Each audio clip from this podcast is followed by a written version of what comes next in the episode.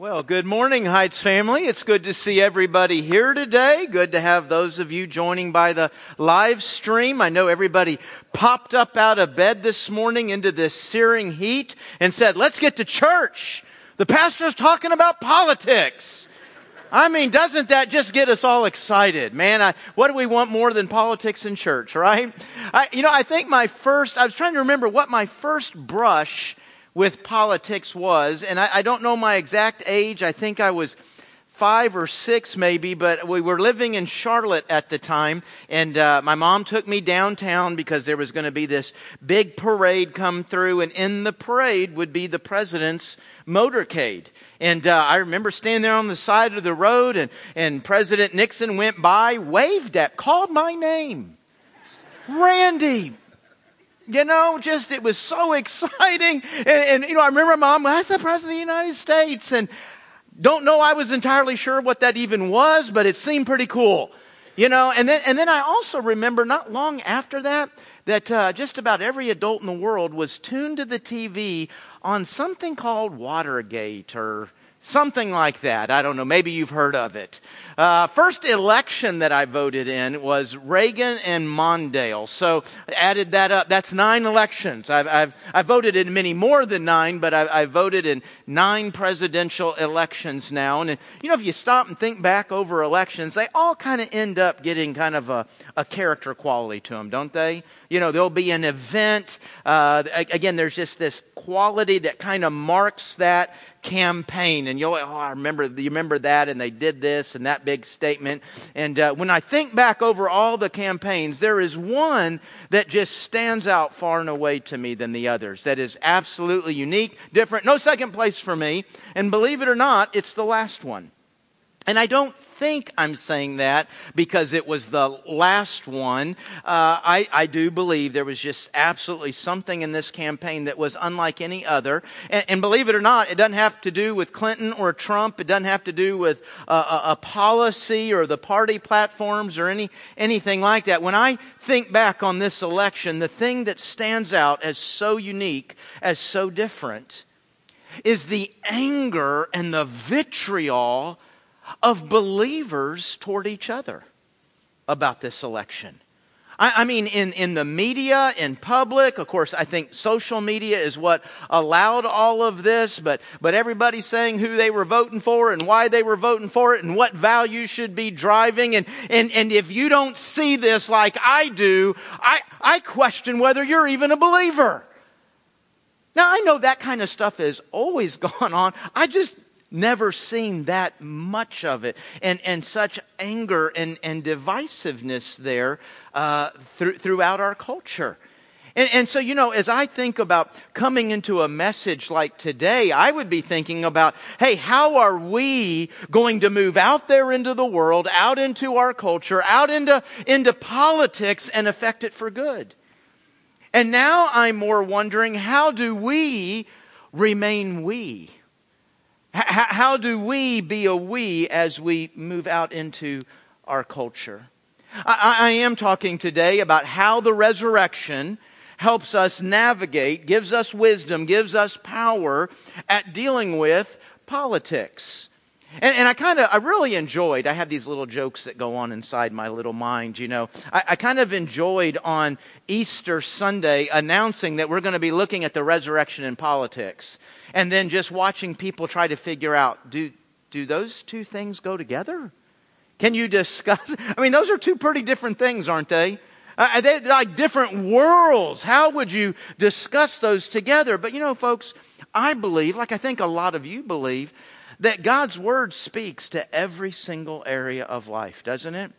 It gives you and I, the believer, everything we need to move into any part of life, any relationship, any issue. It has for us what we need. So we shouldn't be surprised that it speaks to government, that, that it speaks to politics, because this such, has such a profound impact on our lives. We should be expecting God to, to speak to this and, and, and, and to address it. And, and so we. Uh, I think we're going to find the scripture to say that it is our biblical responsibility to be thinking, praying, and working at how we can influence government.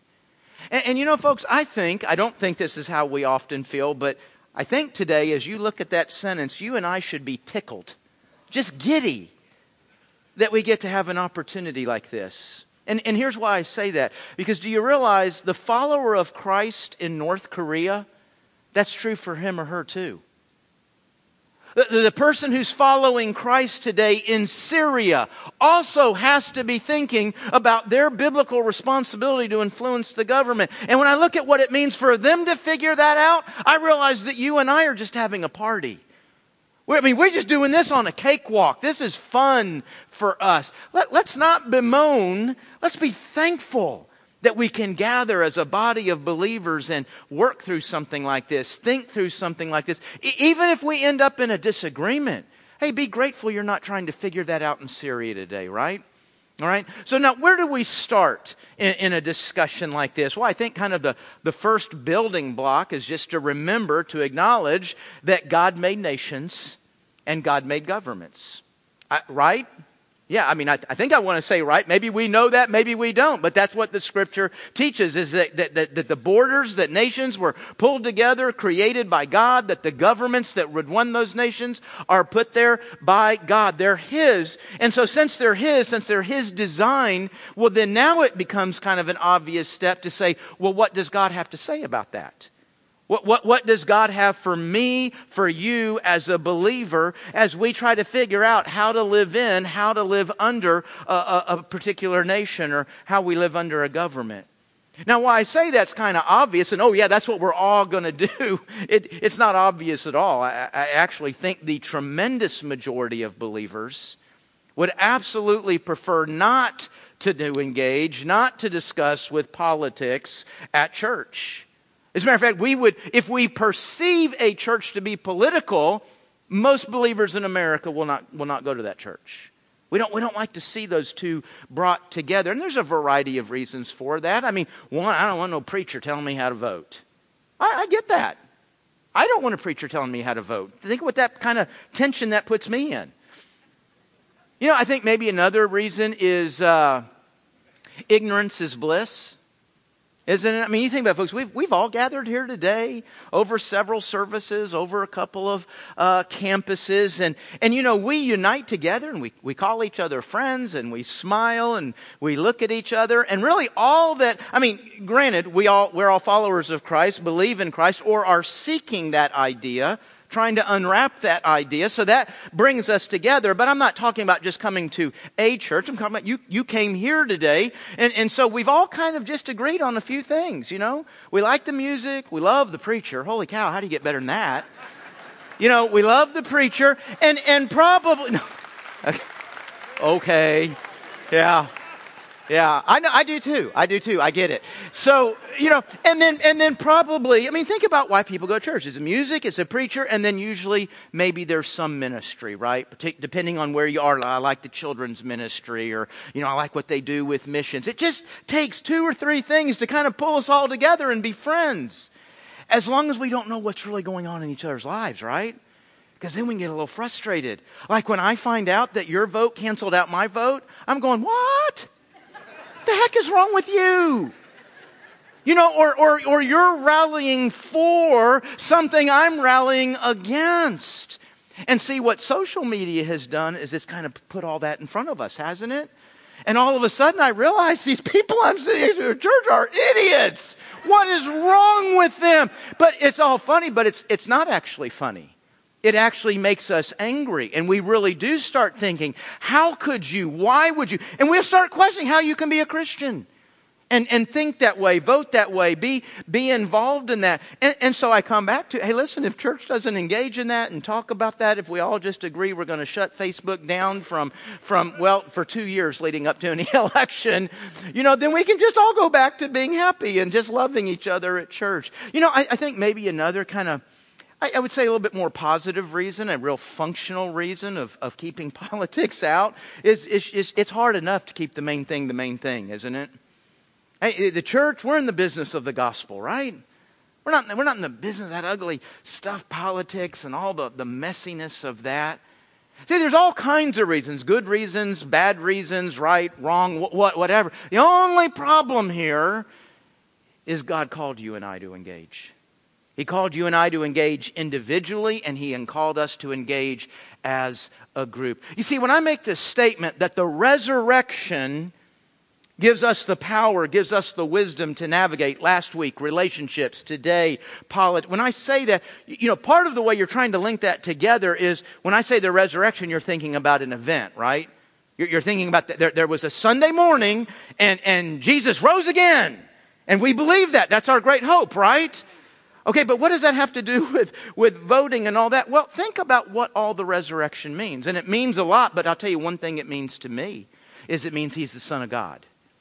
And if he is indeed the Son of God, then everything he says kind of rises up to a new level. And a whole lot of what he said was that everything in Scripture is true.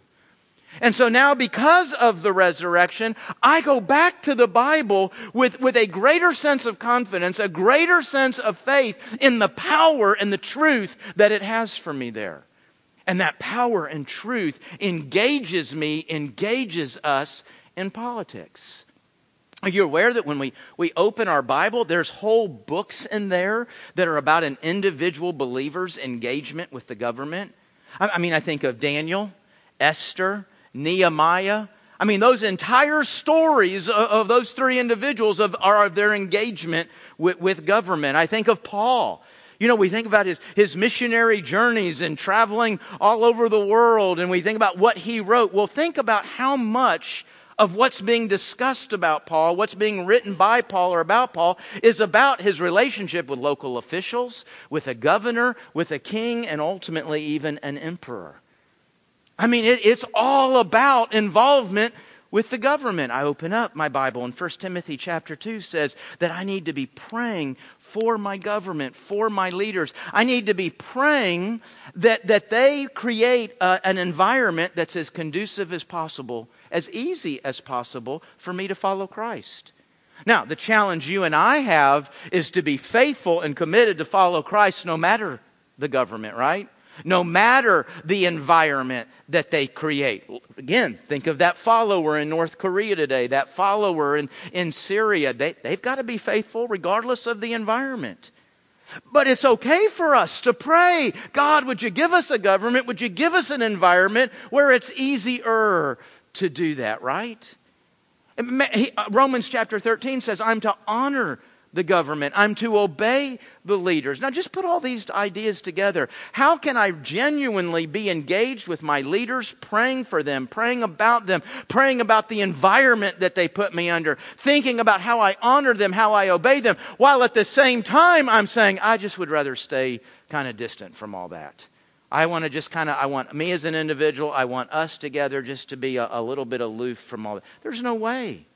God, God's called us to get too engaged there, too involved there. Matthew 5.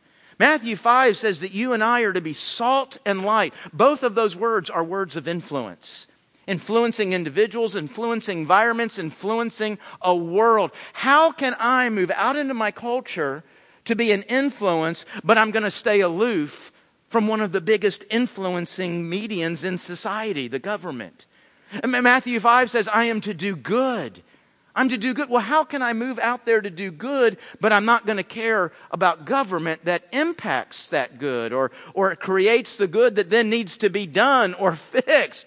I mean, there's just no way to do that. I, I would say, based on Matthew 5 alone, it is biblically negligent of any believer to not be continually, constantly thinking about how they engage culture, how they seek to be an influence in every area of life government, school, the workplace. I, I, mean, wherever and whatever, we're to be thinking about how we have that influence, how we make that difference.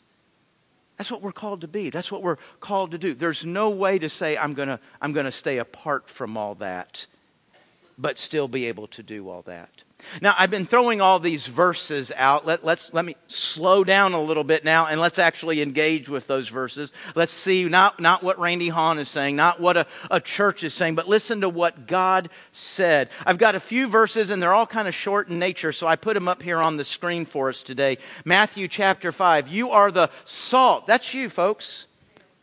It, the address isn't salt. 17201 Jefferson Davis Highway is not the salt of the earth. This building is not the salt of the earth. You, you, that, that's what God's calling you to be and do. Every one of us. Hey, how was I salt this past week? What does salt do? It flavors, it permeates. You know, a big purpose, of course, before refrigeration, and what they would have been thinking of is salt kept away rot and decay. Did you do that this week in your workplace? Did you do that this week at school? Did you think about that in your neighborhood? How am I holding at bay rot and decay? How am I influencing for good so that it flavors and, uh, uh, uh, and affects the environment? You, you, you are the salt of the earth. You're the light of the world, man. You're showing people the way. You're pointing to it. Let your light shine before others so that they may see your good works and put a nice plaque on the wall with your name on it. No. Folks, you and I are to be heavily engaged in doing good works for a single purpose that prayerfully, hopefully, somewhere at the end of a day, after they have felt and seen and experienced our good works, they end up looking up to heaven and saying, Thank you, God. I, I praise you. It just makes zero difference if they end up praising me, but it can change their lives and their eternity forever if they look up to heaven and praise God, right? You see, this becomes one of our motives of anything we move into culture to do. When I vote, when, when, when I rally, when I march, when I get involved in the community, when I move out there to do good, it's ultimately so that God is praised. Ephesians chapter 2, verse 10, a short verse. I'm going to read it and we're going to come back to it in a moment. We, for we are his workmanship. We were formed and shaped and molded and all put together by God. We were created in two, a little word, two letters, but it's huge. We were created in Christ. You're formed, you're fashioned, you're molded in Jesus for good works. You were literally created to make a difference in this world. You were created to affect eternity. Now that happens in Christ. Outside of Christ, it won't happen. We're going to come back to that. Uh, next verse. 1 Timothy chapter 2, I urge that supplications, prayers be made for all people. Man, we are to be praying for all people, all, all people everywhere, kind of general, all the people in our lives. But man, as we're praying for people, let's think about what affects all people. And that's government, right? Think of how many things people are dealing with because of something government has done. Again, mostly in America, that's not near as serious and severe as it is in some other countries, but everybody's affected by government. So since we're praying for all people, obviously we need to be praying for kings and all who are in high positions that we may lead a peaceful and quiet life, godly and dignified in every way. I didn't put verse 3, I should have, because it goes on to say, For this pleases God when this is what you're praying about tomorrow morning, when, when this comes across your prayer desk once, twice a week, man, it just blesses God. He just God just feels good watching you care about that, watching you pray about that. It says, This pleases God who desires all people to be saved. There again, a, a, consequence, what I'm hoping of my prayer, of my good works, is that people end up seeing Jesus as their Savior.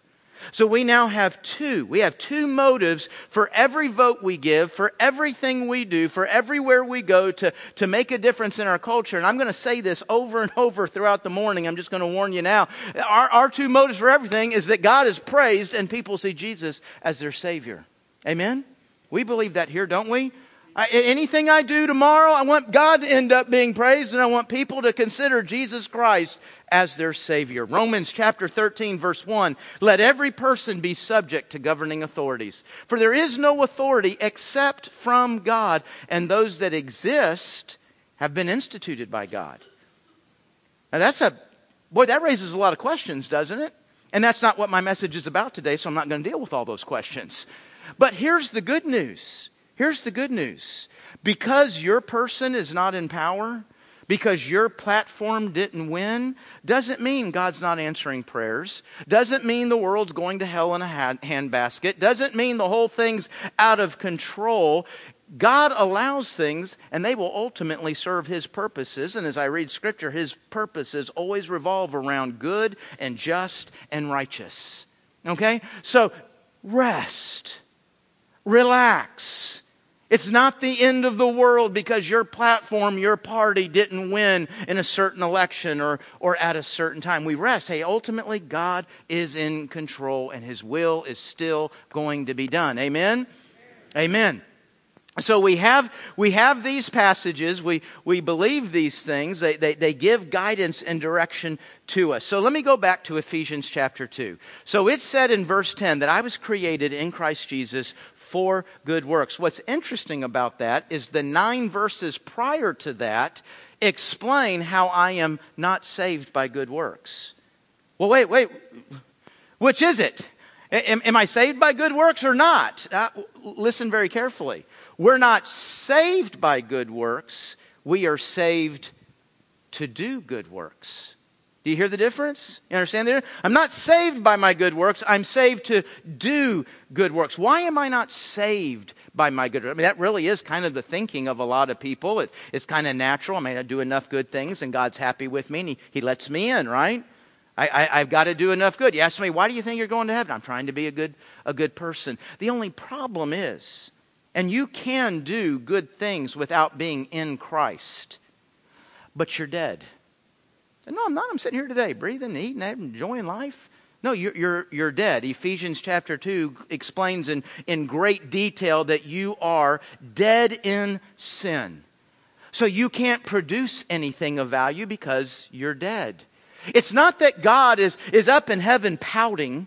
It's not that God is up in heaven saying, Well, I, I don't, I don't care about the good you're trying to do.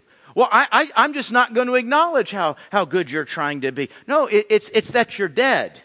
And that's why Jesus comes along in John chapter 3 and says, Hey, you really need to be born again. You, you got to be born. Again, see, because physically, I've already been born once. I have a physical life. I do physical things. I can affect physical things, but I haven't been born spiritually. I'm dead spiritually. I'm dead spiritually because of sin. And Jesus says, Hey, I want you to count. I want your things to make a difference. I, I, I want you to live eternally. And God in His, and this is the big word all through Ephesians 2 God in His grace not because you deserve it, not because you're owed it, but because God is kind. Because God is merciful, because God is gracious, He has moved and worked in a way that you could be, here's the word again, resurrected. You, not just Jesus, you could be resurrected out of that death and sin. You could be resurrected and have a new life in Christ. And now that you're alive spiritually, guess what? You can now live for what God created you for. You can now do good that lasts forever. Do good that not only affects the world, but even affects heaven. So I've got to be born again. Hey, let me ask you something. If you're here today and you're not sure that you're born again, because that's kind of a real simple, I'm either am or not. There can be a process of searching. A, a, a, process of understanding. Uh, there can be a time of asking questions. But I mean, ultimately, there is a point where you have been born again. You, you either are or you're not. And if you've got questions about that, want to talk to somebody today, there's going to be an opportunity. At the end of our service, right out in the center of our concourse, there's a desk out there. There's some folks that are waiting to talk with you. Answer your questions about how right now, today, you can be born again. Because why would you ever want to live a single second dead? Why would you ever want to live a single second where what you're doing doesn't count? Man, I, I, I want to be in Christ living out what God created me for, and that is to do that good. And we do good, folks. We do good when we pray for our leaders and the environment that they put over us to follow Christ. We do good when we honor, we show honor and respect, and we're thinking about how we obey. We do good when we move into our community and we meet needs and we make things better, right? We're, we're doing good when everything we do, our motive is that what? God is seen and glorified, and people consider taking Jesus as their Savior, right? That's the good that we want to be. That's the good that we want to do. That's the good that lasts forever. Now, how do we do that?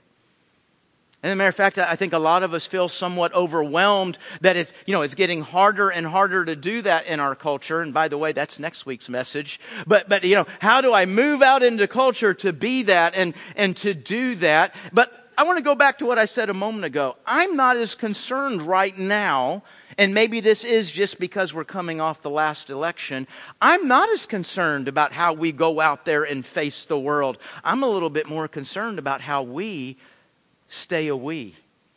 And so I want to give you four, four points, quick ideas uh, of how I, me, my, how I can navigate my political good. And, and I think in the my, we're going to see how we stay a we. Okay? So a couple of quick ideas as we try to move out into our culture to be salt, to be light, to do good, to engage as God has called us to do. Number one, I need to make sure God's word is shaping my views and values, right? You know, just because I'm a believer and just because I periodically open my Bible does not actually mean that God's Word is shaping and building my values. That, that, you have to do that on purpose. You know, we have friends, our friends that influence our lives. They, they shape how we look at the world, and they, they have a chance to do that every single day, don't they? The media. We, we let media outlets into our lives, various media kinds, and we let them into our lives, and they shape how we understand, how we look at events and people and things going on. And as they shape how we see it, how we understand it, that's pretty important because that ultimately affects how I'm going to respond. And, and, friends and media and a whole host of other things will continue to influence me. The question is, am I letting God's Word influence me? Am I giving God's Word a daily opportunity to shape and influence my life? Am I doing that on purpose? Hey, I'm doing this. I'm thinking this. This is important to me. This is a priority to me. Why? Can I take it back to Scripture? Did Scripture build that? Is Scripture pointing that out? So I want to make sure that what I'm building in my life is built by Scripture. Number two, with that Scripture, then engage in the political process. I, I hope you've seen that already from God's Word today. You and I are called to be a people who are involved. We're not just living for ourselves. We're not just living to survive the pain we've been through. We're not just living to pay the bills. We're living, what do we, we were crafted in Christ, right?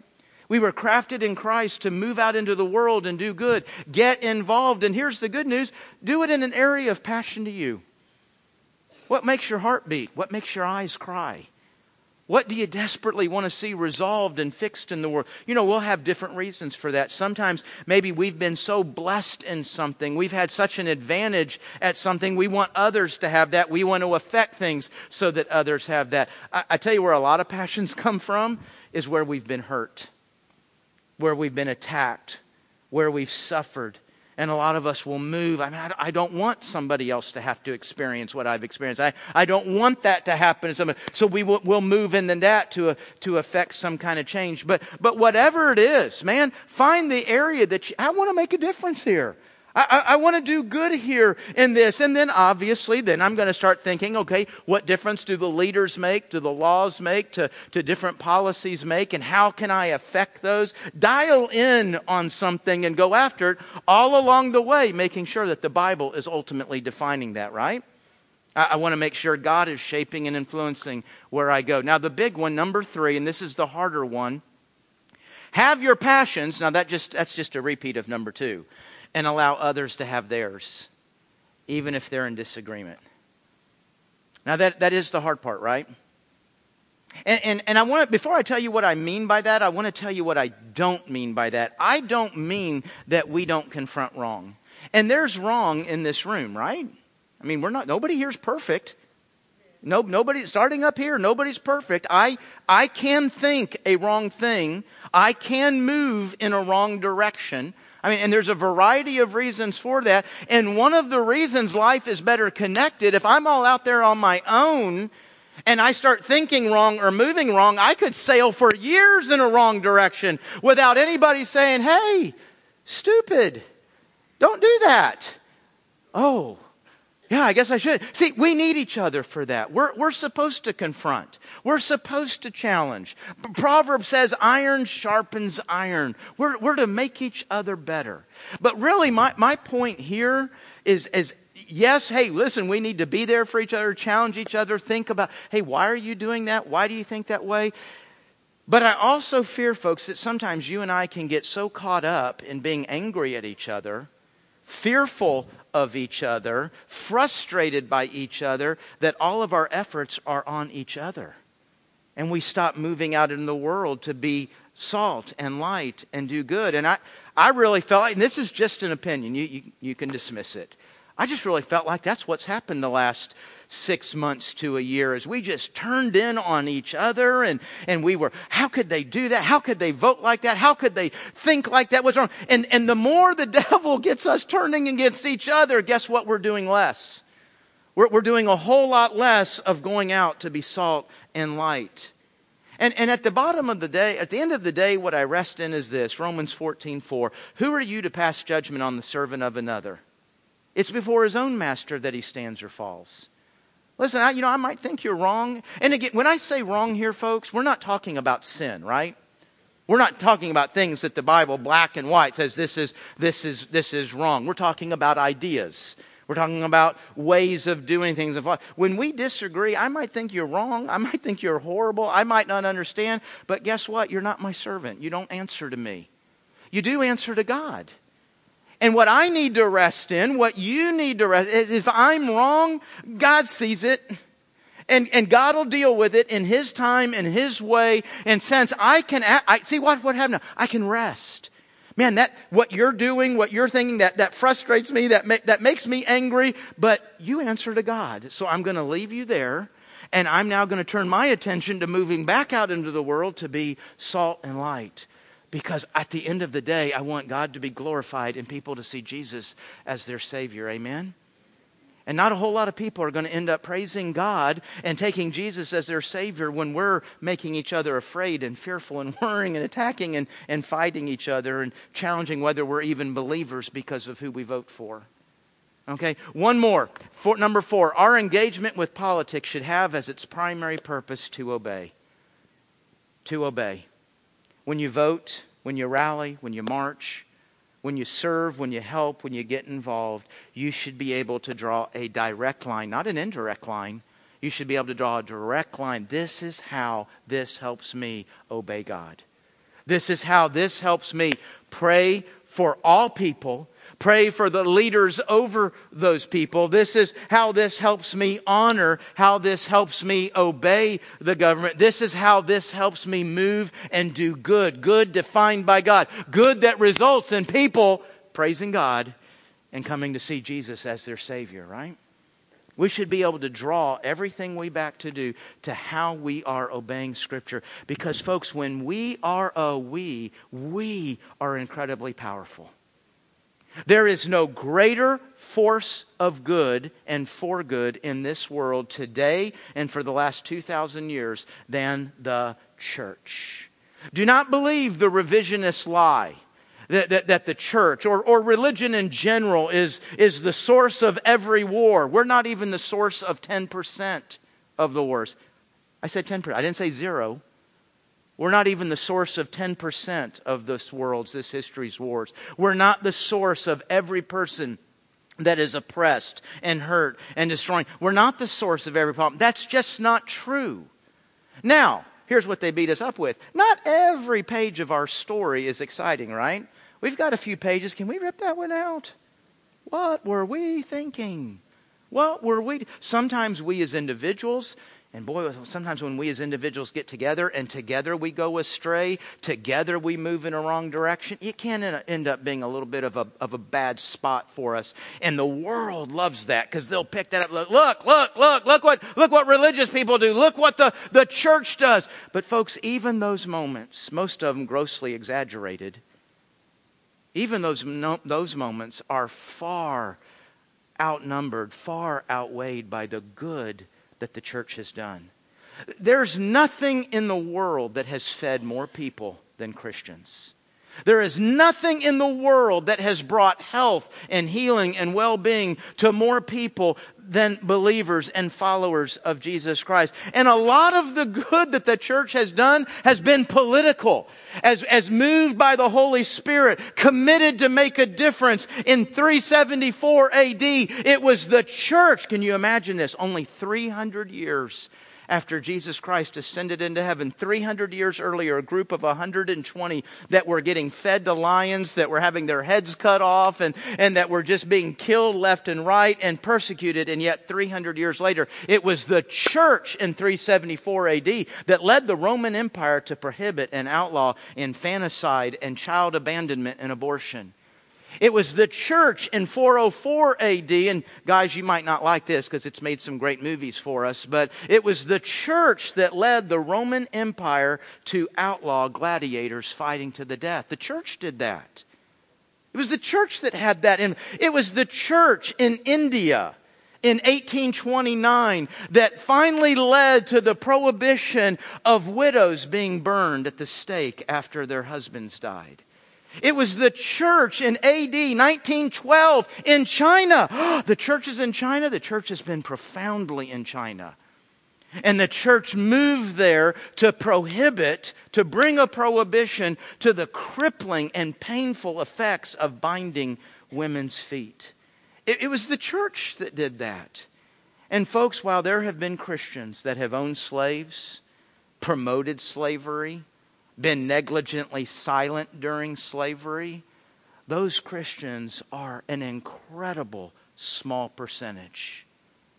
The vast majority of the church has moved to end that, and it was the direct work of believers under the power of the Holy Spirit that brought an end to slavery in the Roman Empire, the British Empire, and yes, in the United States.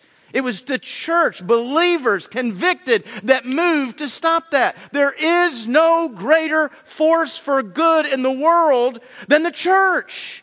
Now, you and I would say, well, wait a minute. I mean, there's, there's other things out there. What a Red Cross, Habitat for Humanity. I would actually be one with all of our problems that would say, you know, the United States government actually has done a lot of good in this world. They've done a lot of good in this world. They've done a lot of good in the United States. And there's a lot of good there. And so we would say, well, not all of the good being done is by the church and by Christians. But you know what's interesting, folks? This is true throughout history, and it's true on every square inch of the planet today. Wherever you find governments that do good, and wherever you find secular agencies, and I'm, I don't, I'm not using secular in a negative way, I'm just saying a, a non religious, non religious oriented agency, wherever you find those that are doing good, they are always in places, they're always in countries that have been profoundly affected by Christianity. You see, not only can we affect great good, we even move others to do good. We're a great force for good. And yeah, sometimes that means, as has been said recently, we've got to wade out there into the swamp of politics. Let's pray. Heavenly Father, we come before you this morning and we lift up to you President Trump and, and Vice President Pence. We lift up to you our Supreme Court, our Congress. We lift up to you Governor McAuliffe. We lift up to you our, our state assembly. Lord, I think it's kind of exciting. We get to lift up a, a potential new Speaker of the House in Kirk Cox, a, a member of our church here. God, we, we lift up to you these, and there are many others, and we pray for them, Father. I, I pray that they know you and that they're walking with you and that they're, they're drawing wisdom and strength from you. Lord, in those agencies, those people I just mentioned, if there are any there that are not followers of Christ, I pray they would become a follower of Christ. I pray you're moving and working in their life right now, bringing people, bringing events and situations that will ultimately lead them to lift their eyes up to Jesus Christ. Father, I pray that you would surround them, believer or unbeliever. I pray you would surround them with good counsel, godly counsel that, that will result in, in evil being punished and good flourishing. That, that God would create an environment that's as, as easy as possible for us to take on the challenges of, of living for you and following you. And Lord, as we lift up to you all these governments, I pray we are faithful that God, each of us individually, we're faithful to think about how we move into our world, our school this week, our government, our, our neighborhood, our job, and we think about the influence that we have there. And God, I pray that every one of us, that our heart beats to influence somewhere So at the end of the day, they look up to heaven and they praise you. At the end of the day, they look to Jesus Christ and they call him Savior. Oh God, may we each one know individually how we do that. And God, would you keep the church unified, keep us together, keep the we, the we, so that we individually can be salt and light. We ask for your help in this in the name of Jesus Christ. Amen. Amen.